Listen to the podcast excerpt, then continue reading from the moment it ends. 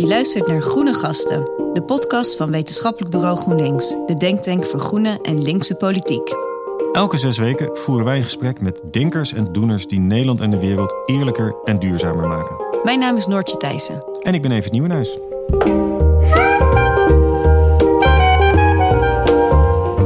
De uitwerking wordt natuurlijk nog wel een dingetje. Uh, en ik heb de indruk dat het ministerie denkt dat je gewoon met een mandje maken van bestaande instrumenten er wel komt. En dat zou ik zelf te kortzichtig vinden.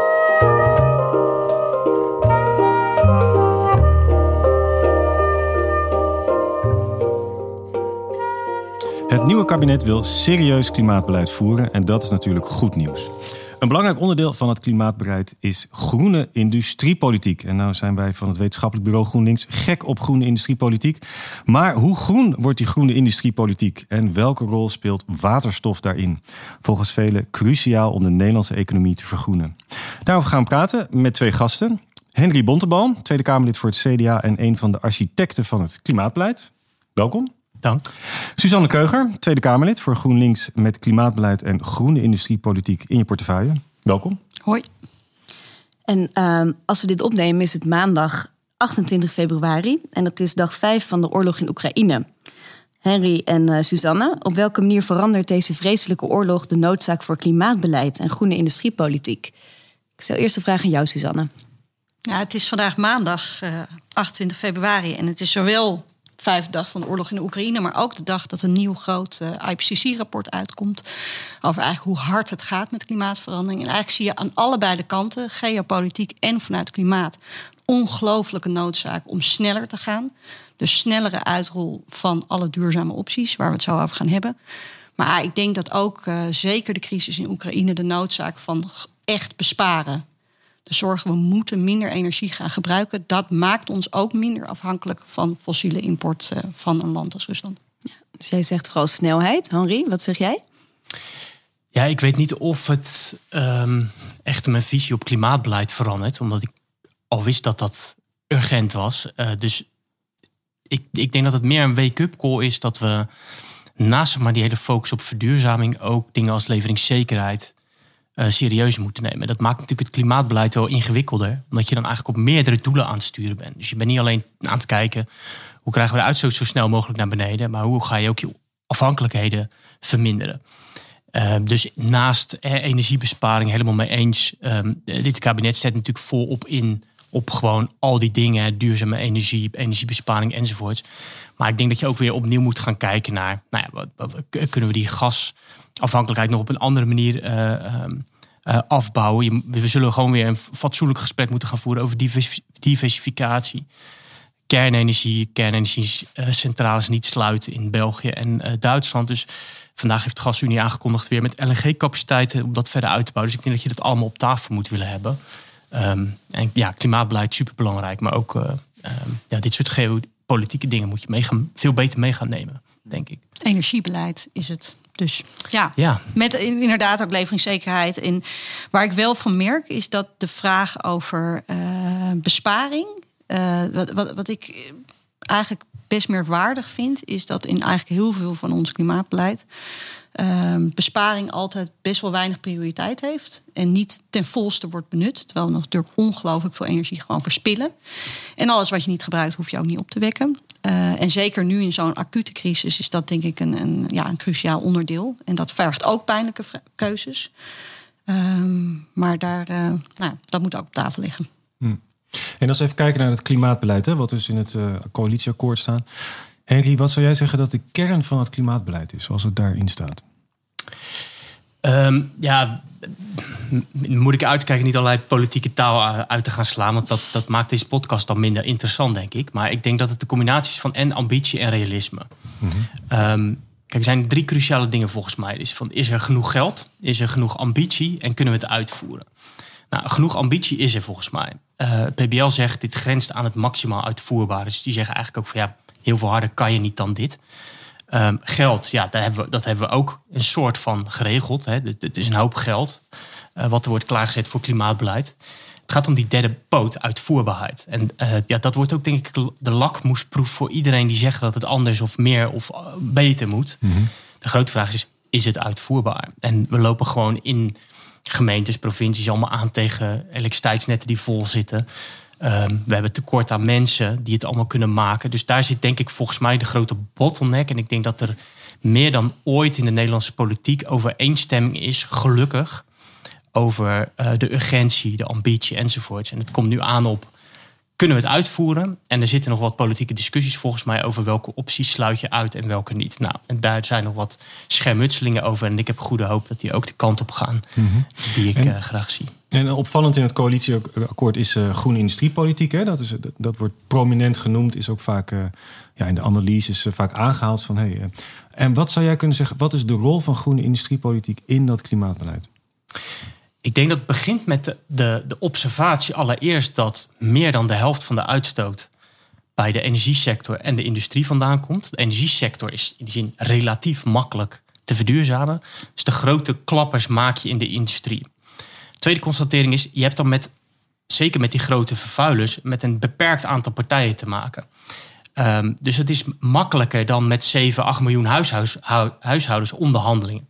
Uh, zeker omdat er aan die kant van de tafel ook uh, uh, experts zitten. Hm. De derde constatering is, als je gewoon naar, kijkt naar kosteneffectiviteitscijfers, dan zie je gewoon dat um, het veel goedkoper is relatief in euro's per megaton vanwege CO2, rot woord, maar kosteneffectiviteit, dan zie je dus dat dat in de industrie vele magen lager ligt dan bijvoorbeeld een woning verduurzamen. Nou, het moet allebei gebeuren, maar ik denk dat, dat dit coalitieakkoord met die focus op groene industriepolitiek duidelijk laat zien waar valt de winst te halen en waar moet de grootste druk op liggen voor verduurzamen. En dat is de industrie. En de vierde constatering, en daar zitten denk ik ook wat politieke verschillen. Um, wij zeggen van er is één spoor van verduurzamen en dat is alleen maar beprijzen, belasten, normeren. Dat leidt uiteindelijk tot wat wij denken weglek-effecten. Dat vind ik zelf niet. En weglek is dat industrie vertrekt naar het buitenland. Ja, of productie verplaatst. Dus vaak is het eerder productie verplaatsen dan echt gelijk weg. Uh, want ze hebben gewoon heel veel assets hier uh, voor miljarden geïnvesteerd. Dus die gaan niet zomaar weg. Um, maar dat is denk ik ook wel een focus. Dat wij als coalitie hebben gezegd... het is onze ambitie om grote stappen te zetten... maar wel met die bedrijven en die bedrijvigheid hier houden. Dus het is ook de combinatie van klimaatbeleid... en het versterken van het verdienvermogen van Nederland. Helder. En uh, Suzanne, wat vind jij daar dan van? Geloof jij dit verhaal? Is, uh, doet het kabinet genoeg? Nou, ik, in de eerste plaats denk ik dat het uh, ongelooflijk belangrijk is dat groene industriepolitiek nu omarmd is. Dus dat het ook echt iets zegt over nou ja, de rol die je vindt dat de overheid in een markt zou moeten spelen. En ik denk dat we heel lang, hè, we zitten naar weet ik hoeveel lang, lange periode neoliberaal beleid, waarbij eigenlijk alles aan de markt werd overgehouden, gelaten. Uh, betekent groene industriepolitiek wel degelijk dat je vindt dat een overheid heel duidelijk moet kijken van nou, hoe gaat zo'n industrie eruit zien? Welke industrie hebben we nodig? Waar gaan we op sturen? Wat is het lange termijn beleid daarbij? Dus dat vind ik heel positief op zich. Uh, mijn twijfels zitten wel op een aantal vlakken. En dat is misschien ook wel op het algemene punt over het klimaatbeleid. Ik hoor zeggen, uh, dit is zo ambitieus als het kan zijn. Uh, ondertussen worden we natuurlijk ook geconfronteerd met uh, nou ja, zo'n IPCC-rapport van vandaag. Het feit dat tegen het einde van het jaar is er weer een nieuwe klimaattop. Dan wordt er weer van alle landen en dus ook van de EU gevraagd om met stevigere doelstellingen te komen. Dat zal nodig zijn voor die anderhalve graad. Dat betekent nog meer ambitie. Uh, en ik denk dat in dit geval nog meer ambitie ook betekent keuzes maken. En dat is natuurlijk een beetje het euvel met groene industriepolitiek. Van zit er ook uh, de noodzaak achter om keuzes te maken? En we, hebben, we zijn een heel klein land en we zijn een heel vol land. En we zijn een vol land met een aantal hele uh, intensieve sectoren. Uh, dan gaat het niet alleen om de industrie, maar ook om de landbouw. Dan gaat het ook om nou, het feit dat we met Schiphol een mega vlieghub hebben in Nederland. Met allemaal een hele grote impact op het klimaat, maar ook op de leefomgeving. En ik, ik merk in de discussies in de Kamer ook dat uh, het allemaal goed is, zolang we nog geen keuzes hoeven te maken. En dan kan je een heel eind komen met een hele grote pot geld. Maar er komt natuurlijk een moment, en dat moet volgens mij snel komen, dat je ook wel keuzes gaat durven te maken. En uh, dan wordt het spannend. En dat zie je nu een beetje in de discussie rond het datacenter. Um, dat, dat, nou ja, goed. Nee. Wat die, die datacenters bijvoorbeeld in Zeewolde? Ja. En dat er daar nieuw wordt geplaatst en dan ontstaat de discussie over van moeten we dit wel in Nederland willen, zoals dat heet.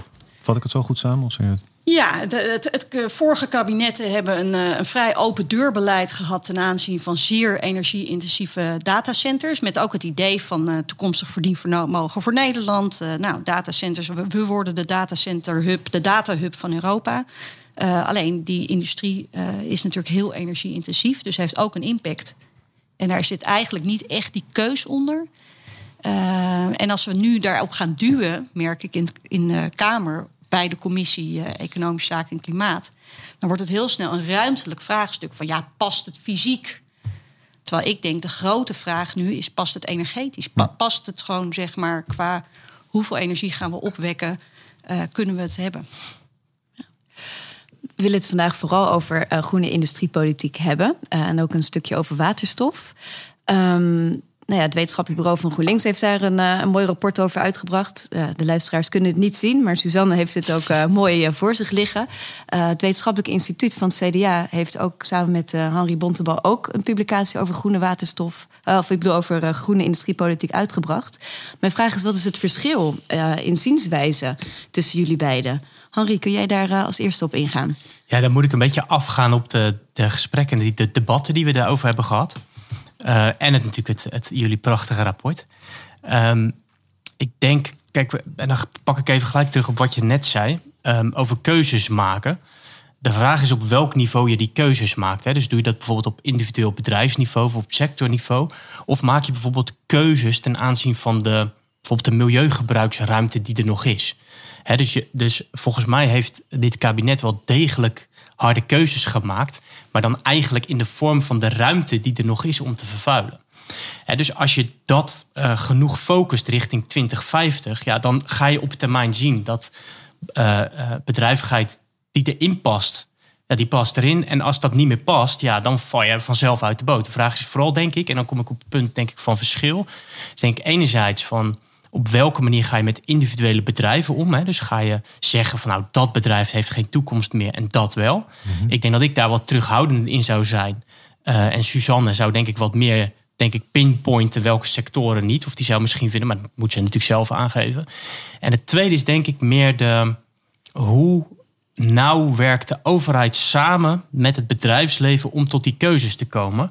En ik denk dat GroenLinks meer zit op het alleen beprijzen, normeren enzovoorts. En ik vind dat je naast beprijzen, normeren ook een heel ander instrumentarium erbij moet trekken. Dus ik vind het niet erg als een overheid dicht op dat bedrijfsleven zit. De overheid heeft een enorme informatieachterstand. Het bedrijfsleven heeft heel veel informatie, heel veel expertise. Dus ik denk dat die overheid en het bedrijfsleven samen moeten optrekken maar wel met een gezonde afstand. Hè? En dan wordt natuurlijk de vervolgvraag, vervolgvraag ja, hoe doe je dat dan? Hè? Want je, het risico van groene industriepolitiek is natuurlijk, je wordt belobbyd. Je wordt belobbyd door de meest machtige bedrijven, met het meeste geld, met die, die de status quo verdedigen. Dus hoe zorg je ervoor dat je als overheid dan nog verstandige keuzes maakt? Maar ik, ik vind dus dat, dat, dat we, uh, zeker na de afgelopen jaren, waarin toch ook in de Kamer bedrijven toch een beetje zijn neergezet als alleen de vervuilers.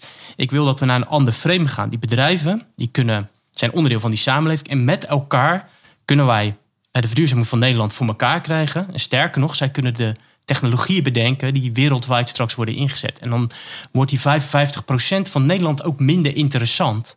Want ja, wij doen die 0,3, 0,4% wereldwijd. Maar wij kunnen veel meer dan die 0,3, 0,4% aan de oplossing van, deze, van dit klimaatprobleem bijdragen. Dus ik denk dat daar de verschillen zitten. Met name ook van ja, vind je dat de overheid uh, kan subsidiëren, uh, vestigingsklimaat, dat soort. Dat, en ik, ik, ik geloof in dat hele, dat hele pakket bij elkaar. Suzanne, weet je mee eens? Liggen daar de tegenstellingen? Nou, op het eerste punt, um, ik, ik, weet niet zozeer of het gaat om het pinpointen van specifieke bedrijven, als wel een visie. Dat ik, ik, ik denk dat we uh, ontberen eigenlijk een visie op van nou, hoe ziet nou die klimaatneutrale economie van 2040 eruit en welke sectoren zijn dan reëel heel sterk en welke minder. En um, ik vind dat nou ja, tot nu toe in de debatten en dat is ook wel weer een verschil als ik hoor de debatten met uh, de minister van Klimaat en de debatten met de minister van Economische Zaken dat ik de minister van Economische Zaken van de VVD toch vooral hoor zeggen: Nou, we gaan samen met de bedrijven kijken over de randvoorwaarden van uh, dat maatwerk. Um, nou ja, dat is natuurlijk een heel ander verhaal dan dat je zegt van nou, we moeten heel serieus kijken naar wat is een economie in 2040 met een verdienvermogen voor Nederland binnen de grenzen van het klimaat. En daar zitten wel keuzes in. Ehm, en we hebben nu natuurlijk bijvoorbeeld een hele grote raffinaderijsector. We hebben een hele grote luchtvaart die ook weer draait op die kerosine. Dus er, zit, ja, er zitten wel vraagstukken die je volgens mij moet durven te beantwoorden. Uh, voordat je louter zegt van nou, we gaan met die bedrijven zitten en we gaan leuke uh, afspraken maken en dan krijgen ze flinke potten subsidie. En over die samenwerking tussen bedrijven en de overheid, ik weet niet of daar nou zo per se het verschil zit. Want ik denk dat wij ook um, nou, graag zien dat er harde afspraken gemaakt worden. En bijvoorbeeld, uh, nou, er is zoiets als dat heet de cluster-energiestrategieën. dus je hebt de regionale energiestrategie in Nederland. Dat is eigenlijk per regio wordt er gezegd van nou zo gaan we heel veel duurzame energie opwekken. En dan heb je de cluster-energiestrategie en dat is voor de industrie. Nou, dat is op zich iets, hè, dat je dus eigenlijk per energie-industriecluster vraagt van nou, hoe, wat, is, wat is jullie plan? Wat is er nodig? Hoe gaan jullie besparen? Hoeveel duurzame energie is er nodig? Ik denk dat dat heel zinnig is. Waar mijn zorg dan weer zit, is dat er eigenlijk um, ja, het bijna een soort open uitvraag is geweest.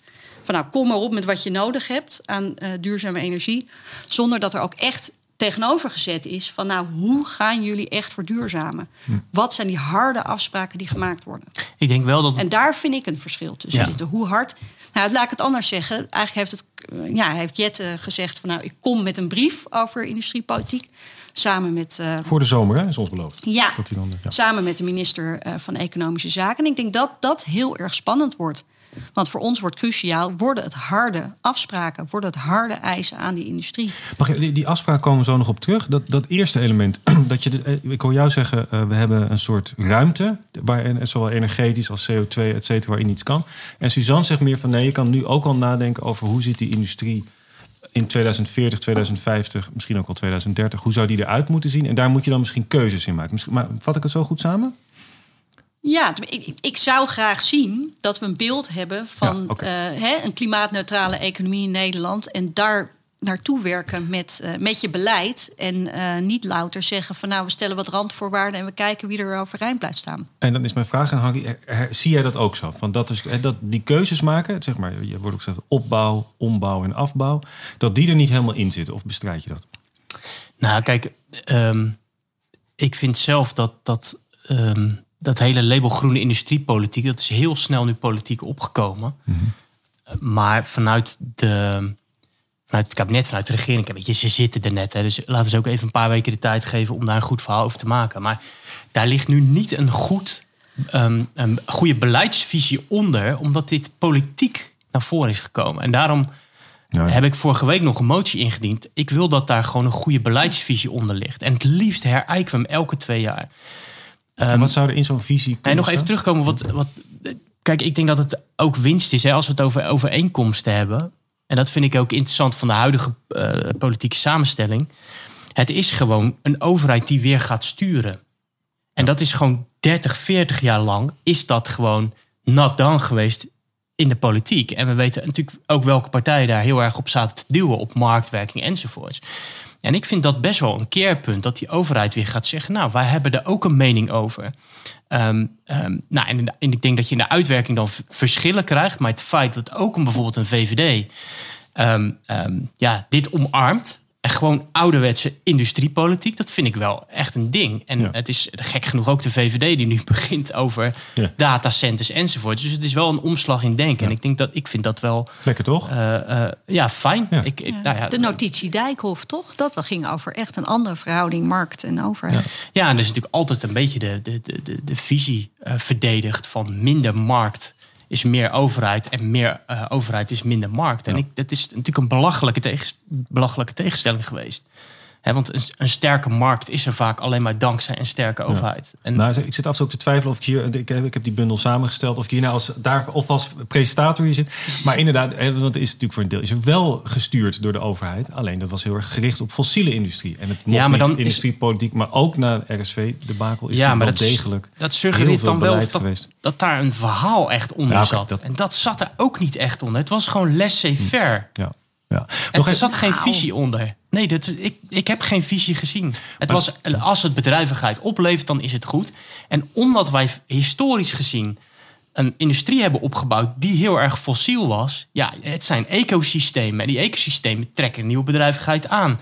En dus blijf je in dat spoor doorgaan. Tenzij je weer afslagen neemt en zegt: nee, wij willen hier een groene industrie bouwen. In de, jaren, in de wederopbouwjaren is er actief gestuurd op industrialisatie van Nederland. Toen had men wel een verhaal. Ja, achteraf kun je zeggen, ja, dat was een verhaal wat vooral gebaseerd was op fossiele energiebronnen. Maar ze hadden wel een verhaal. Ze hadden een industriebeleid. Dat is jarenlang uitgerold. Dat heeft het ecosysteem gebouwd. Ja, en als je daar dan niks aan doet, dan blijft het doorgaan in het spoor maar waarin het er is natuurlijk wel, ja, ja, er is natuurlijk wel dat hele mainport verhaal. Met de rol van Schiphol, de rol van de havens. Dat, dat was wel een verhaal. En dat is wel een verhaal waar ook wel echt actief op is gestuurd. Ja. Het was alleen, nou ja, een verhaal waardoor we nu in uh, nogal wat ellende zitten. Maar dat is wel een ja, verhaal maar het heeft dus ook heel veel uh, gek genoeg natuurlijk ook, dat is de andere kant, ook veel welvaart gebracht. Hè. Dus het heeft Nederland ook geen windeieren gelegd, uh, hoe wij het de afgelopen decennia gedaan hebben. Um, um, maar we lopen tegen de grens aan. Ja, zo, dat is wel duidelijk. Maar dat is een mooi. Dus jij, je, je wil een mooi bruggetje zat, want je wil dus dat het kabinet ook een visie ontwikkelt die onder die groene industriepolitiek ligt. Kun jij een tipje van de sluier oplichten hoe, hoe jouw visie daarop uitziet? Ik denk dat je dus het begint met, met, met um, uh, die grenzen aangeven. Hè. Dus gewoon we hebben een flink klimaatprobleem. Dat moet opgelost worden.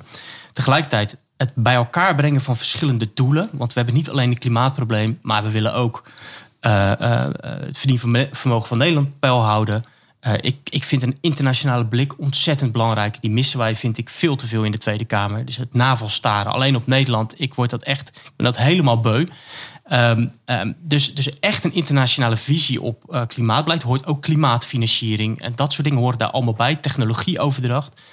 Um, dus dat, dat moeten zeg maar volgens mij de, de, de, de, uitgangspunten. Dan ga je naar, als je naar instrumenten gaat kijken, heb je ook een heel palet. Niet, dus normeren en beprijzen zijn denk ik heel belangrijk. Waarbij Europa een onwijs belangrijke rol speelt. Beide gebeuren natuurlijk ook voor een deel al, voor een heel belangrijke mate denk ik zelfs al. Um, maar het gaat ook over dingen als vestigingsklimaat. Hoe kun je nou hoe kun je regio's in staat stellen om echt actief bijvoorbeeld duurzame, duurzame bedrijvigheid naar zich toe te halen? Um, en ik vind dat die overheid best wel dicht op dat bedrijfsleven mag zitten. Mm dus laten we stoppen die bedrijven altijd in het verdomhoekje te zetten. We moeten met die CEO's aan tafel en vragen van oké, hoe ga jij um, een force for good zijn? En wat ga jij in Nederland dan doen om dat voor elkaar te krijgen? En tien jaar geleden had je alleen maar terugtrekkende bewegingen gezien. Maar als je nu bij al die CEO's langs gaat, dan zie je dat het voor hen ook een soort uur-u is. dus als ik met de baas van Dow Chemical praat, dan zegt hij: joh, Henry, ik zit op een T-splitsing. Ik ga of links, dan ga ik keihard vergroenen. Of ik ga rechts en dan wordt het een sterfhuisconstructie. Dat zegt hij letterlijk. En hij wil links. Nou, laten we alsjeblieft met dat soort mensen uh, uh, plannen bedenken. om dat soort bedrijven hier die overstap te laten maken. En dan het, het, het, dat is natuurlijk een verwijt wat je kan krijgen. Ga je dan niet met de, de status quo verder? Ik denk dat als je dat doet, dat je natuurlijk altijd ruimte moet geven voor nieuwe bedrijvigheid, maar dat je dat daarmee ook aantrekt als land. Dat is het mooie dat je daarmee eindigt. Want dat was precies de vraag die ik aan Suzanne had. um, want het richt zich nu heel erg op de 20 grootste vervuilers. Is dat wel de juiste keuze? Is het niet beter om veel meer te willen investeren in de groene koplopers of uh, in het MKB en, uh, en familiebedrijfsleven? kiezen we het juiste? Nou, ik denk dat precies het risico van uh, bevestig je een status quo en een status quo die ook in de afgelopen, nou, hoe lang heeft laten zien dat ze heel goed voor zichzelf kunnen lobbyen. Ik bedoel, de macht van VNO om te zorgen dat het grote bedrijfsleven het goed heeft in Nederland, daar maak ik me eigenlijk niet zo heel erg veel zorgen over.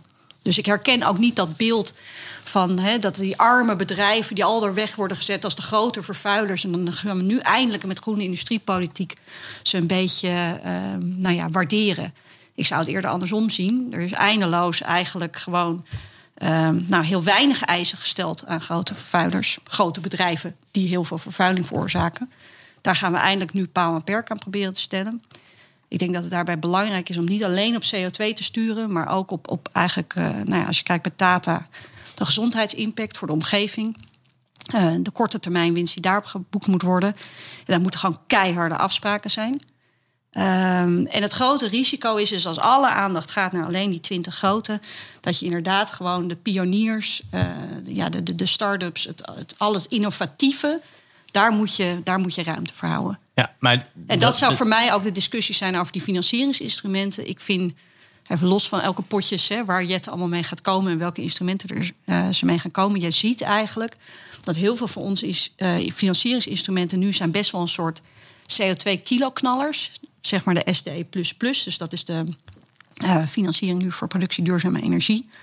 Uh, ja, die stuurt eigenlijk alleen maar op uh, kostenefficiëntie. Zo efficiënt mogelijk CO2 reduceren. Terwijl heel vaak de meerwaarde zit hem natuurlijk uh, in een heleboel andere zaken. En ja, dat kan je niet alleen maar uitdrukken in kostenefficiëntie. En dat gaat juist ook om aanjagen van innovatie. En juist ruimte bieden voor hele andere technologieën. En onverwachte spelers die oppoppen en daar een goede plek voor bieden. Dus in die zin, voor mij is een goed vestigingsklimaat dat je juist daar ruimte voor biedt. Nee, ik denk dat het ook een misvatting is dat, dat, dat groene industriepolitiek samenvalt met die maatwerkafspraken. Voor mij zijn die weet je, ze komen uit mijn koker.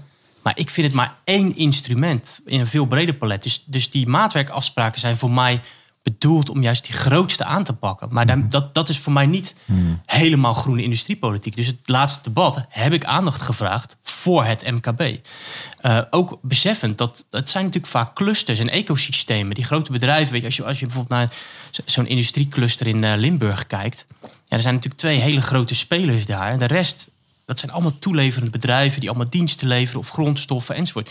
Dat hangt daar allemaal als een soort cluster omheen. Zelfs kennisinstellingen. Hè. Dus, dus ik ben steeds meer, juist ook door al de werkbezoeken die ik heb afgelegd, gaan zien van ja, het zijn ecosystemen en daar moeten een aantal levensvatbare bedrijven in zitten. En dan gaat de rest ook meedoen. Maar ik vind dus ook dat je uh, instrumentarium moet verzinnen voor het MKB om dat uh, goed te doen. Daar kan je geen maatwerk mee afspraken mee maken, omdat dat, um, ja, dat dan, dan worden het er gewoon te veel. En ik vind die maatwerkafspraken, het is legitiem omdat hoe groter uh, hoe groter de spelen, hoe groter de verantwoordelijkheid ook is om ambitieus uh, beleid neer, neer te zetten.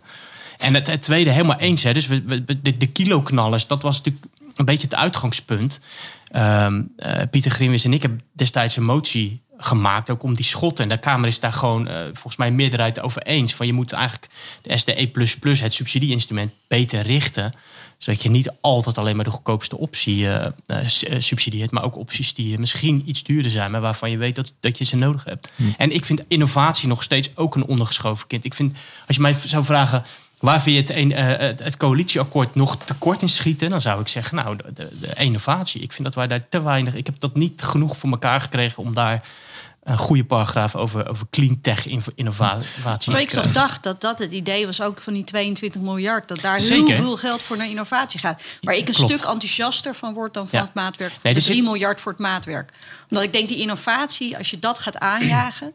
Uh, nou ja, dan, dan, uh, er zit, er zit dan produceer je natuurlijk nieuwe technologieën en innovaties die je daarna in een heleboel sectoren kan uitrollen. Maar waar je ook juist een heleboel landen die uh, nu enorm worstelen met het opbouwen van een klimaatneutrale uh, industrie en in economie mee kan helpen. Ja, maar innovatie is natuurlijk ook weer een, een soort containerwoord. Want je kunt natuurlijk bijvoorbeeld innovatie hebben in hoe je met partijen samenwerkt om bijvoorbeeld een waterstoffabriek te bouwen. Dat is ook innovatie. Dus partijen die bij, allemaal bij elkaar komen, dat zie je nu gebeuren. En die ontwerpen dan een hele nieuwe waterstoffabriek van nou ja, uh, gigawattschaal, zeg maar. Ook dat is innovatie. Maar dat zit denk ik wel goed in het coalitieakkoord. Hè. Dus die, die 15 miljard, dat gaat echt over opschaling van nieuwe technologie. En dat, dat, nou ja, waterstof is daar een belangrijk eh, deel van.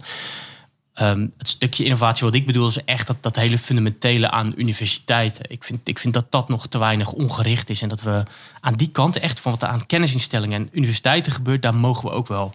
Maar dat is, dat is trager. Daarvan weet je, ja, dat heb je pas over tien jaar. En de politiek is natuurlijk altijd bezig met die vier jaar. Maar wij hebben, we moeten nu al innovaties bedenken voor over tien jaar om nou ja, een aantal moeilijk te decarboniseren uh, sectoren uh, te vergroenen. En een uh, vraag uh, voordat we over waterstof verder gaan. Um, zijn er bepaalde bedrijven of uh, sectoren waarvan jij denkt, nou over tien jaar is daar geen plek meer voor? Die gaan het niet redden, die gaan afvallen in Nederland? Um, kijk, ik maak altijd onderscheid tussen bedrijven en, en, en, en, en zeg maar de technologie die ze doen. Hè. Dus ik, ik, ik zou nooit zeggen dat bedrijf overleeft het niet. Want kijk maar naar DSM, haalde ooit kolen uit de grond en is nu een, een, een high-tech bedrijf wat nog steeds heel relevant is. Dus, dus dan gaat het zeg maar om welke technologieën. Uh, ik denk bijvoorbeeld de raffinagesector in Nederland. Um, die zal in de toekomst vermoedelijk niet zo groot zijn als dat die nu is. Maar tegelijkertijd gaat een deel van die raffinagesector cruciaal zijn om uh, nieuwe brandstoffen te maken. Dus um, ik denk dat we die hele infrastructuur die we bijvoorbeeld, nou, ik ben zelf Rotterdammer, die we daar hebben gebouwd, hè, die, die, die, gaat ons ook helpen om die grote stappen te zetten. En um, zeg maar, bestaande assets, wat, alle, al die spullen die die bedrijven bestaan, kan een blok aan je been zijn, maar het kan je ook een koploperspositie geven. Dus neem bijvoorbeeld de gasinfrastructuur in Nederland. Je kunt zeggen, ja, dat is een fossiele lock-in. Ik zou zeggen, nou, uh, dank God dat we die, die gasinfrastructuur hebben. Want wij kunnen misschien wel uh, vrij effectief en snel uh, straks de gebouwde omgeving verduurzamen daarmee. En zo zou ik ook naar die, naar, die, naar die hele sector kijken, bijvoorbeeld in Rotterdam met die brandstoffen. We gaan straks duurzame brandstoffen massaal nodig hebben. Dus ik zeg, nou, in, in Rotterdam hebben we, hebben we bedrijven zitten die weten hoe dat werkt. Die hebben tankopslagen, alles staat klaar. Dus als er ergens een een, een, uh, een plek is waar we dit moeten kunnen doen zonder dat je alle assets opnieuw moet inbouwen, opbouwen, is het Rotterdam. Dus laten we daar beginnen. Ja, dus Nederland heeft een heel goede uitgangspositie voor groene industrie. Ik denk het wel. Ja. Hey, en, maar, en, ja. Nou, maar even, even dat voorbeeld dan toch even door uh, de vraag van uh, opbouw, ombouw, afbouw. Ik, bedoel, ik, ik ben het er mee eens dat je probeert natuurlijk zoveel mogelijk in te zetten op ombouw. Uh, want ja, anders raak je ook heel veel investeringen kwijt. En uh, sta je achter, terwijl je ook uh, ondertussen juist die, nou ja, die hele setup kan gebruiken om, om snel die, die omslag te maken. Ik denk wel dat je reëel moet zijn dat dat in dit geval van de raffinagesector gaat het natuurlijk deels om ook totaal andere fabrieken en andere installaties, et cetera. Andere kennis, andere. dus dat gaat heel veel vragen. En dat gaat er wel alleen komen op het moment dat je ook wel harde eisen eraan stelt. En nou ja, dat vind ik. Ik, ik was op werkbezoek in, de, in de dieselhaven in Amsterdam. En als ik dan hun toekomstperspectief hoor, waarbij ze nog eindeloos toch heel vervuilde diesel blijven exporteren naar Afrika. En dat dat gewoon je verdienmodel is. Ja, en dan moet je gewoon naar Rotterdam komen. dan doen ze dat soort dingen heel anders. Maar komen die maar dingen ik doe, dan in doe die meer te zeggen zeggen dat je, ja, sorry, dat, dat je dat eigenlijk, dat je daar gewoon hele harde afspraken moet hebben. En dat is voor mij betreft niet alleen CO2 2030, maar echt een eindplaatje. Hoe ziet dat eindplaatje eruit? Klimaatneutraal, nou, noem het 2040, 2045. Hoe word je als sector, wat is je eindperspectief daarop? En hoe ga je daarvan terugwerken? En dat zou ja, toch de harde afspraak moeten zijn, waarbinnen je op welke manier dan ook met die bedrijven zaken doet. En, en komen die dan ook in die bindende maatwerkafspraken? Ja, kijk, we, de, de um, die maatwerkafspraken zijn natuurlijk als instrument uh, geopperd en in het coalitieakkoord uh, opgeschreven. Maar de uitwerking wordt natuurlijk nog wel een dingetje. Uh, en ik heb de indruk dat het ministerie denkt dat je gewoon met een mandje maken van bestaande instrumenten er wel komt. En dat zou ik zelf te kortzichtig vinden. Dus, dus ik ga daar wel heel goed naar kijken. Van wat mhm. zijn die maatwerkafspraken? Want ik wil echt dat het een nieuw instrument is. Waarbij, uh, zoals Suzanne net ook zegt, het moet veel breder gaan dan, dan alleen maar megatonnen CO2-reductie. Dus het gaat gewoon, die, die wederkerigheid door, hoort daarin te zitten. Dus als je met een tatenstiel om tafel zit, gaat het ook over afspraken voor de leefomgeving. Maar ik zou ook zeggen dingen als werkgelegenheid. Hè. Dus, um, uh, ik ga binnenkort uh, uh, nou, even met de, met de Rotterdamse burgemeester over dit soort dingen ook praten. Want ja, Rotterdam wil ook gewoon zijn jongeren opleiden. De, de, de, jongeren opleiden die misschien met een afstand tot de arbeidsmarkt en die keihard nodig zijn in de haven. Weet je, dat soort type afspraken. Dat is wat mij betreft gewoon Rijnlands denken. Bedrijven die onderdeel zijn van die samenleving. En gewoon ja, op basis van wederkerigheid ook, ook, ook maatschappelijke waarde toevoegen aan die samenleving. Dus die maatwerkafspraken zouden wat mij betreft wel breder moeten zijn. Ik snap ook wel dat het hons moeilijk is. Dus laten we kijken waar we komen. Maar ja, volgens mij moet dat, dat, dat in die maatwerkafspraken zijn. En wat, ook, wat ik ook interessant vind, kijk, de vraag is: geef je voldoende penalties? He, dus dat is natuurlijk een discussie die, die we vaak in de Kamer hebben met, met partijen aan, aan de linkerflank uh, flank met name. Um, van, van laat je ze niet te makkelijk wegkomen. Je, zet, je zet 35 miljard klaar. Nou, ik zeg van het meeste daarvan gaat natuurlijk gewoon naar publieke infrastructuur en niet direct naar de rekening van uh, zo'n groot bedrijf. Maar goed, daar zullen ook subsidies komen. De vraag is, zitten er genoeg penalties? Nou kijk, bijvoorbeeld in het verleden hadden we natuurlijk uh, de, de, de, de MJA en de, de MME afspraken, dat, dat, daar, zat een koppeling bijvoorbeeld met de energiebelasting. Mm dus bedrijven die kregen vrijstellingen als ze met die afspraken, met die convenanten meedoen. Je kunt natuurlijk zeggen, ja, dat was te weinig, maar, die, maar, die, maar dat mechanisme is interessant. Dus zoiets zou je ook kunnen bedenken voor die maatwerkafspraken. Mhm. Dus dat je zegt, oké, ehm, als jij tot zo'n maatwerkafspraak met de overheid komt en die is ambitieus, ja, dan betekent dat wat voor hoe wij omgaan fiscaal met jou. Maar andersom geldt ook, doe je er niet aan mee of, of lever je resultaten niet, ja, dan, dan uh, gaat dat ook wat met, met, het oog op tijd wil ik even een ander onderwerp aansnijden. En dat minister Jette noemde dat in zijn eerste interview, zijn grote interview als eh, minister in NRC, het grootste probleem in de energietransitie. Jij raakte het net ook even aan. En dat zijn uh, de arbeiders. Er zijn er genoeg mensen. Suzanne, deel jij die analyse dat dat misschien wel het grootste probleem zou kunnen zijn? En ten tweede, wat zou jouw oplossing zijn? Uh, nou, in de eerste plaats uh, is denk ik uitvoer in de breedte, maar zeker ook uh, de handjes, is een gigantisch obstakel. dat is natuurlijk ook doordat we lang hebben gewacht. dus dat is heel erg zonde eigenlijk.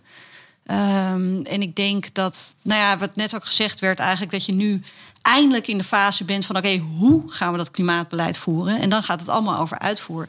En dan merk je gewoon dat. Um, ja, dat hebben we misschien toch ook wel bij corona gezien, is dat het dan, als je eenmaal in, dan in een snelle uitvoer moet, dat het best wel heel veel vergt van ook een overheid en ook van een heleboel organisaties om inderdaad gewoon uh, dingen uit te rollen. En dat vergt ook heel veel arbeidskrachten. En kijk, ondertussen is er natuurlijk. Uh, um, nou ja, gaat het, gaat het er vooral denk ik om, is dat we in dat stuk ombouw en het stuk afbouw, dat je echt zorgt met bijvoorbeeld zo'n werkgarantiefonds waar de FNV voor oproept omscholing. Uh, dat je echt zorgt van we gaan nu heel snel die mensen opleiden om vol aan de bak te kunnen in die energietransitie. Uh, nou ja, we hadden het er laatst over dat je um, nou ja, in opleidingen, bijvoorbeeld techniek, dat je nu toch wil dat iedereen gewoon opgeleid wordt om de elektrische auto's van de toekomst te onderhouden en niet meer, uh, bij wijze van spreken, de fossiele auto's, uh, want die rijden zo gewoon niet meer. Mhm. Dus het vergt heel veel in je hele opleidingen uh, hoe zeg je dat? Uh, nou ja, gewoon wat mensen fysiek leren. Uh, het vergt wat voor wat je te bieden hebt in omscholing. Um, en het vergt wat hoe je naar bedrijven. Um, nou ja, de arbeidsvoorwaarden die ze bieden om gewoon te zorgen dat mensen aan de slag willen en ja. in die energietransitie actief zijn. Dus ik denk dat het interessante is dat er ook een heel stuk bij SZW ligt en bij onderwijs. En dat vind ik eigenlijk in de hele tijd wel, wel het spannende bij het klimaatbeleid van het kabinet. Is dat ik ben heel erg blij dat we een minister voor klimaat hebben, een coördinerend minister. Mhm. Maar die moet eigenlijk op zoveel verschillende terreinen. Ja, die moet ook groen onderwijspolitiek. Nou, die moet eigenlijk zorgen, er moet hoppakee, dat onderwijs moet aan de bak. Maar ook bij sociale zaken moeten we aan de bak. Het is op een heleboel terreinen. En heeft hij genoeg doorzettingsmacht om op al die terreinen echt vaart uh, erin te krijgen? Dat vind ik spannend. En een van die dossiers die veel genoemd wordt is waterstof volgens velen cruciaal om, uh, voor de groene industrie en de groene economie. Niet geheel toevallig hebben we als wetenschappelijk bureau daar net een rapport over uit. Groene waterstof heet het natuurlijk.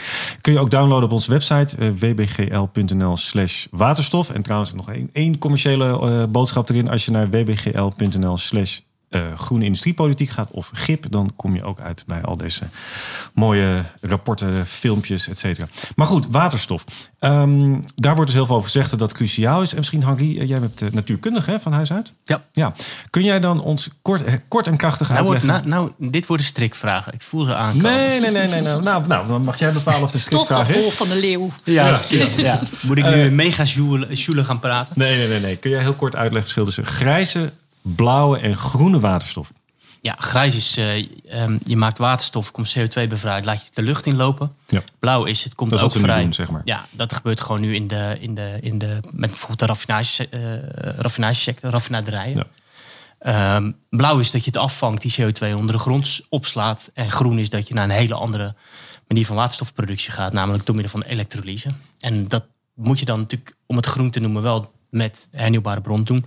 Of kernenergie, zou ik dan zeggen. Ja, nou, geslaagd. Geen Dank u wel. Nou. En groene waterstof, dat is toch wel een beetje de toekomst. Daar geloven we ook allemaal in. Maar waarom hebben we dat nu nog niet? Um, ja, eigenlijk het, het, het, het, het, het jammere antwoord is, is we hebben gewoon niet genoeg groene elektriciteit. Dus um, als je waterstof maakt, dan heb je te maken met omzettingsverliezen. En als je groene elektriciteit direct kan inzetten, namelijk om grijze elektriciteit te vervangen voor groene, doe je dat liever eerder, want anders raak je een deel van je energie kwijt. Dus heb ik ook in de Kamer een paar keer gezegd, als je te snel naar groene waterstof overgaat, dan kan het dus betekenen dat, tot, dat tot meer CO2-uitstoot uh, eh, leidt. Dus ook daar moet je heel precies kijken van hoe ziet het totale systeem eruit en is het op systeemniveau zinnig wat ik doe. Uh, dus ik vind zelf dat, dat um, uh, ik ben zelf helemaal niet tegen blauwe waterstof. Ik denk dat je het een beetje uit elkaar moet halen. Je moet gewoon een infrastructuur bouwen. Dan kan er op een gegeven moment op die infrastructuur, ja, dan gaan bedrijven zich, uh, ja, die, die takken zich aan, die gaan hun productieprocessen aanpassen. En dan kun je ook gewoon in de loop van tijd van blauw naar groen. Uh, maar dan moet je niet helemaal aan elkaar koppelen, want dan maak je het eigenlijk te ingewikkeld. En je wil gewoon een markt ontwikkelen. Zie jij dat ook zo, Suzanne? Nou, het eerlijke antwoord op de vraag waarom hebben we nog niet zoveel groene waterstof is natuurlijk dat we gewoon te lang veel en veel en veel te weinig duurzame energie hebben geproduceerd. En zijn we dan ook te laat? Nou ja, we zijn, God, we zijn in het hele klimaatverhaal lopen we al door achter de feiten aan. En dat is uh, nou ja, gewoon een, een, pijnlijk gevoel. En daar komt denk ik ook het gevoel voor urgentie en haast vandaan. Uh, en daarom is het ongelooflijk belangrijk dat we die schaalsprong gaan maken. Um, en ben ik heel benieuwd naar de plannen voor met, namelijk, uh, met name de grote windparken op zee. Uh, hoe snel dat kan gaan gaan. En ook daar weer is dan het gekke. Eigenlijk is nu eindelijk iedereen in de stand. Ja, we moeten vol aan de bak op de Noordzee. Grote windparken.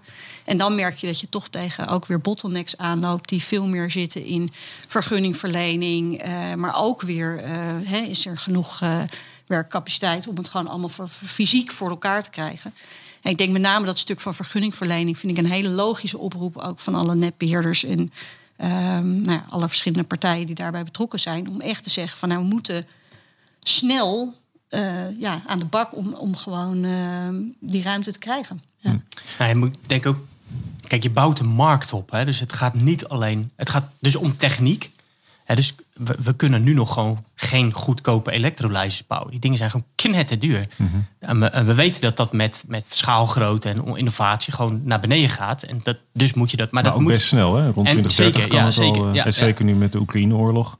Ja, gaat het nog Wordt de business case voor uh, blauwe waterstof wel heel uh, slecht natuurlijk. Dus dat. daarnaast natuurlijk die hele, die, de, hele infrastructuur. Dus hoe transporteer je het? Maar mhm. daarnaast, daarbovenop zit natuurlijk dat hele verhaal van... Um, uh, eigenlijk de, de, hele marktordening en de, de, de, de uh, hoe zeg je dat? De, de regulering daarvan. Weet je, dus je, je moet een hele markt opbouwen. Dus daarom zou ik ook niet te snel alles helemaal dicht regelen. Want je weet nog niet helemaal precies hoe het, hoe het, hoe het gaat. Kijk, we gaan ook gewoon een belangrijk deel van de waterstof misschien importeren. nou, kunnen we daar markten voor ontsluiten? Of er zitten ook weer allerlei geopolitieke kanten hoe, aan. Hoe zie jij dat, Suzanne? Want een van de, we noemen drie oplossingen om de schaarste aan waterstof op te lossen. En een daarvan is uh, import.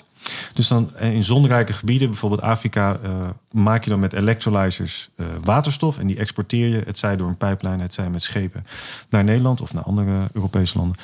wat vind je daarvan? Is dat een goed idee? Import van groene waterstof? Nou, ik denk dat het een reëel onderdeel van het pakket gaat zijn. Mm -hmm. Want Nederland kan niet genoeg zelf opwekken. Nee, nou dat hangt dus weer een beetje uh, samen met die discussie over besparing en keuzes maken. Hè? Ja. Maar als je kijkt naar wat er nu gewoon ligt uh, qua elektriciteitsvraag en, en groene waterstofnoodzaak vanuit de industrie en, en breder. Ehm, nou ja, zal het waarschijnlijk nodig zijn om ook een deel te gaan importeren. Ik, ik merk zelf wel dat ik denk, en, en we bouwen een markt op. Um, en daar horen ook verantwoordelijkheden bij. En daar hoort dus ook heel erg de verantwoordelijkheid bij om hele, hele goede uh, eisen te stellen aan wat je importeert en hoe dat geproduceerd wordt, onder welke condities. Uh, hoeveel een lokaal land ja, daar eigenlijk van profiteert, arbeidsomstandigheden, de impact daarop, ruimte, watergebruik. En tot nu toe zijn we nooit zo goed op het moment dat wij markten opbouwen en grootschalig gaan importeren, blijven eigenlijk bijna altijd uh, uh, nou ja, de landen van waar wij importeren met behoorlijk veel uh, negatieve effecten zitten. Ik heb zelf heel lang in Indonesië gewoond en gewerkt. En daar gezien wat de grootschalige palmoliesector doet op de lokale bevolking, op landgebruik. Dat was natuurlijk ook keihard aangejaagd hè, voor biobrandstoffen. Dat zou de oplossing zijn voor het klimaatprobleem. Dus mijn, mijn aarzeling, en waarvan ik ook wederom denk van hoe gaat Jette als coördinerend minister met Adriaans als minister voor Economische Zaken. Er gaan er enorme belangen spelen om op grote schaal groene waterstof te gaan produceren en te importeren. Uh, wat, wat, is, wat doet dat met het handelsverhaal? en hoe hard gaan wij eisen stellen? En daar zijn we als Nederland tot nu toe altijd uh, wat, wat besmuikt in. Nou ja, ik, het begint met een soort realisme over van wat is de omvang van wat er nodig is. dus uh, als de Tweede Kamer massaal roept, Tata Steel moet over op waterstof. Volgens mij 4, 5 gigawatt alleen al aan wind op zee. Ja. We hebben nu een paar parken staan. De eerste is 750 megawatt, dus dat is nou ja, 0,8 gigawatt. Ja. Dus je hebt een stuk of 6, 7 van die parken nodig om één bedrijf te voorzien. De huidige waterstofvraag is volgens mij, dat is dan grijs, is 160 petajoule. En één windpark maakt 10 petajoule. Dus je hebt 16 dus van die windparken. Enorme productie van groene Ja, dus als je dat op je in laat werken van mhm. wat er nodig is om de huidige waterstof te vergroenen. En dan ook nog uh, fors door te groeien. Want daar heb je het over als je nog je industrie ook gaat vergroenen. En dan gaan we dat never nooit zelf uh, alleen maar op kunnen wekken. Dus dan heb je import nodig. Um, en daar geldt, denk bij, ja, we worden nu keihard mee geconfronteerd met in, in, deze crisis met Rusland. Ja, diversificatie bijvoorbeeld is een heel belangrijk het ding dat je je niet van één uh, producent afhankelijk maakt. Uh, inderdaad, dan, je, kunt, je, moet uiteindelijk ook kijken naar van waar komt het vandaan enzovoort. Zijn we daar goed in? Nou, dat, op dit moment niet volgens mij. dus dat soort dingen spelen ook allemaal mee. Ja, en een, beetje flauw, maar wij zullen in Nederland voldoende elektriciteitsproductie moeten hebben. Om ook gewoon een deel van die waterstofvraag zelf in te kunnen vullen. En daarom um, zie ik ook niet hoe het anders kan dan alle elektriciteitsbronnen meenemen. dus zon, wind, maar ook kernenergie. dus in het Verenigd Koninkrijk bijvoorbeeld, er is een mooie studie gedaan door, door Aurora Energy Research. En die laten gewoon zien van ja, weet je, met kernenergie en elektrolyse kun je ook gewoon waterstof maken. Dus ik denk dat we die een aantal van die dogma's, en ik zit hier toch bij GroenLinks, dus ik durf het wel te zeggen. Want jullie zijn namelijk helemaal niet, gevallen, jullie zijn namelijk helemaal niet dogmatisch. Je moet al die, al die, al die, al die uh, elektriciteitsbronnen volgens mij mee, uh, mee durven nemen. En, dan, en dan kan je er ook voor een deel in je eigen waterstofvraag uh, voorzien. En even technisch, kijk, een, kern, een kerncentrale draait het liefst fulltime. Hmm. Omdat die dan het meest economisch rendabel is. Maar dat geldt ook voor een electrolyzer. Dus als je die twee naast elkaar zet, heb je die perfecte match. Het is natuurlijk heel uh, verleidelijk om dan nu te vragen hè, wat Suzanne daarvan vindt. Omdat ja, het woord, het K-woord is dat, Maar ik had een andere vraag in gedachten. Wil de VVD of het CDA wappert zo met die kerncentrale in een rood lapje in de hoop dat uh, dus we gaan even de hele linkse oppositie als uh, Laten we, nee, maar laten we even niet gaan bijten. Ik heb namelijk een andere vraag oh, nog. Jammer, ja, ja. namelijk over de waterstofladder. Dat is namelijk ook een van de oplossingen die wij in onze publicatie uh, opperen. En dat wil zeggen dat je ook als overheid heel actief bent. Hè, van hier gaan we waterstof wel uh, op toepassen en hier niet op. Is dat ook een oplossing om met dit schaarse uh, groene waterstof om te gaan? En hoe ziet die ladder er dan uit volgens jou? Nou ja, er zijn natuurlijk meerdere ladders uh, gemaakt. Hè. En, um, um, ook internationaal zijn er een paar mensen die het dan weer overgenomen hebben. Dus het is natuurlijk een beetje van ja, welke, welke toepassing zet je waar op die ladder. Maar grofweg denk ik dat de overheid uh, aan de voorkant inderdaad moet bedenken voor welke markten ze dat gaan gebruiken. En even als je een heel flauw onderscheid. Maar kijk, waterstof, zuivere waterstof, is gewoon een heel hoogwaardig product. Dat wil je eigenlijk liever niet uh, in woningen in de fik steken om 25 graden uh, temperatuur of 21 graden temperatuur te, maken. Dus waterstof die je hebt, laat je volgens mij het liefst als eerste naar de industrie gaan om gewoon productieprocessen te vervangen en hoge temperatuurverwarming te maken. En niet voor de gebouwde omgeving. Dus heel veel mensen die komen ook bij mij in de lucht van ja, maar kunnen we alsjeblieft, kan ik mijn woning gaan verwarmen op waterstof? Het is niet de meest verstandige keuze. Dan kun je beter gewoon groen gas in je bestaande gasnetten laten lopen. En waterstof naar de industrie. Dus ik denk dat de overheid wel een aantal van dat soort uh, keuzes moet maken. En het is dan ook wel zonde dat we, we, moeten dus niet te veel tijd steken in allerlei projecten van waterstof voor de gebouwde omgeving of waterstof voor mobiliteit, als daar andere uh, opties voor zijn. Er zijn, zijn ook waterstoffietsen. Is dat een goed idee, uh, Suzanne? nee, ik ben, hier ben ik het helemaal mee eens. Je moet waterstof. Je moet sowieso, denk ik, heel uh, willen sturen op uh, energie inzetten op de plekken waar je het echt nodig hebt en waar het cruciaal is. En waterstof, nou ja, wat je zei, er is een efficiëntieverlies. Dus het, het is iets, iets kostbaars. En, en ik denk sowieso dat we eigenlijk veel meer duurzame energie, maar ook groene waterstof. Je moet het gaan zien als hele. Als toch, het, er, er is schaarste Want er gaat schaarste zijn. Want we hebben gewoon, uh, er is altijd uh, ruimtetekort qua opwek. En uh, ook opwek, ook van duurzame energie, heeft ook negatieve bijeffecten. Dus we moeten omgaan met, we moeten energie als schaarste zien. Daarom dat ik ook maar blijf hameren op besparing, keuzes maken. Niet alles past.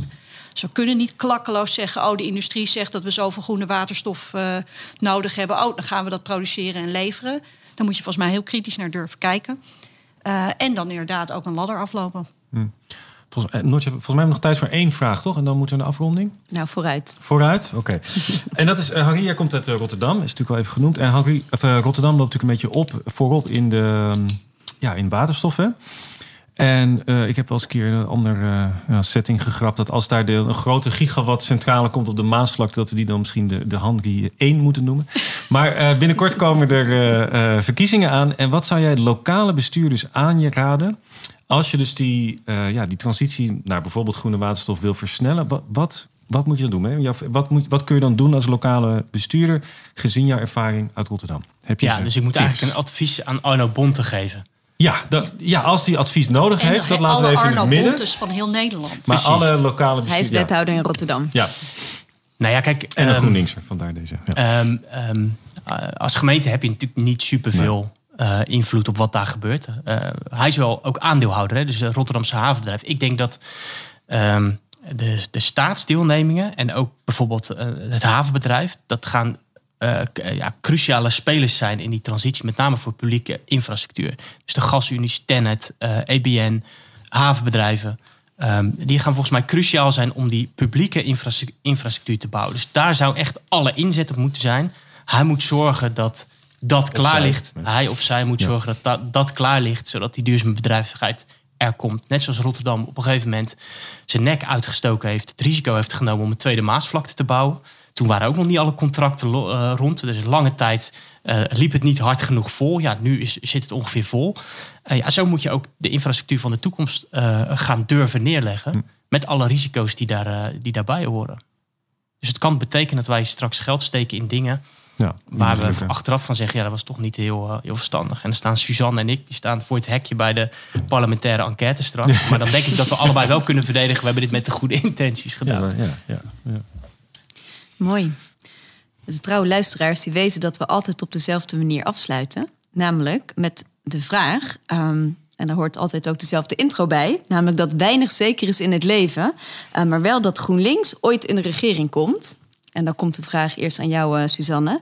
Uh, stel, jij wordt daar klimaatminister van. Wat zijn de zaken die jij gaat regelen in je eerste 100 dagen? Je mag er maximaal drie noemen. Jeetje, nu moet ik een soort keuze maken ja. uit... Uh... Zo begonnen we ook, toch? Met ja. deze aflevering. Ja. Keuzes. Ja, keiharde keuzes. nou, ik, ik, ik zou één ding wat ik heel belangrijk vind... die nog helemaal niet voorbij is gekomen in dit hele gesprek... en dat is de burger.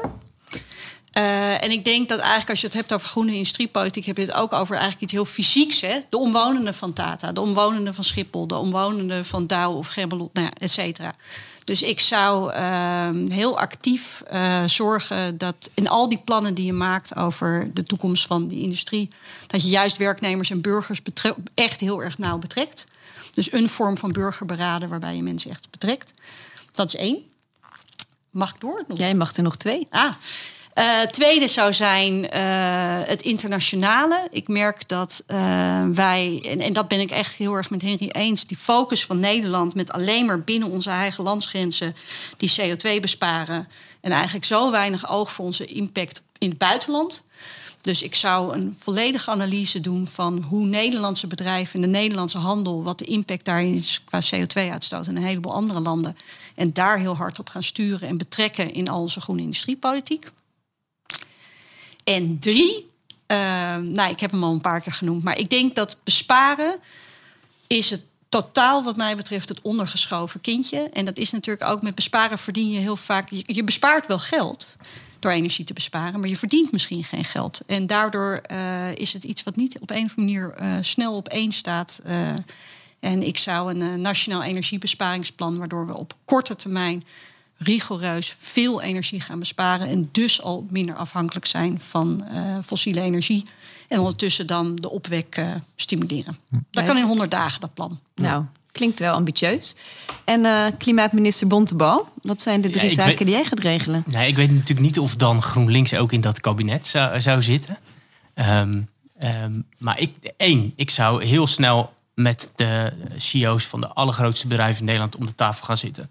En het mes op de keel zetten en zeggen van joh, je, je license to operate in Nederland staat onder druk.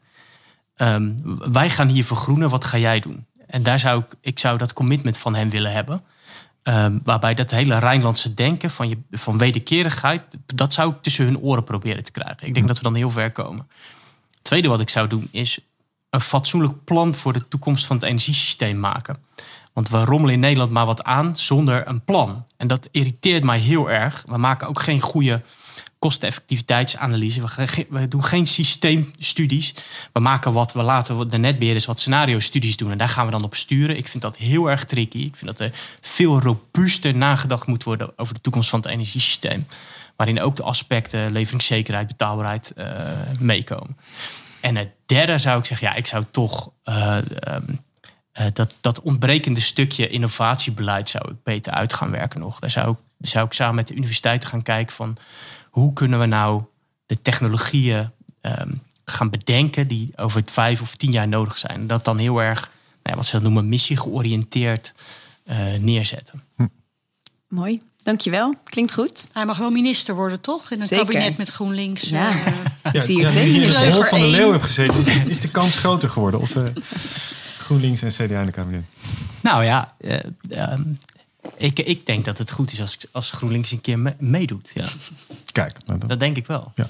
En dan um, moeten we maar zien wat er uitkomt. Niemand die het, hier niet, die het daar niet mee eens is, denk ik. Maar... Het is een gemiste kans. Maar goed, ja. daar hebben we het later nog wel een keer over. Ja, ja de volgende podcast uh, aflevering misschien.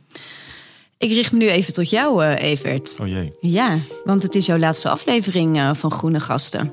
Ja, dat klopt. Je hebt er dertien gemaakt. Dit was de dertiende, ja. ja. En uh, dat komt omdat jij het wetenschappelijk bureau uh, gaat verlaten. Wat ga je doen? Ik ga werken bij uh, de Raad voor de Leefomgeving en Infrastructuur. Kijk, een mooie stap.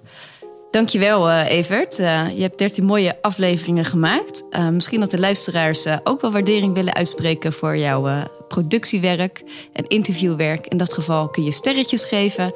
Um, en ook een review achterlaten met tips. En um, nou ja, ik wil jou bedanken even, maar natuurlijk ook uh, Suzanne en Henri. Heel fijn dat jullie er waren. En uh, nou, op naar een groene toekomst. Tot ziens.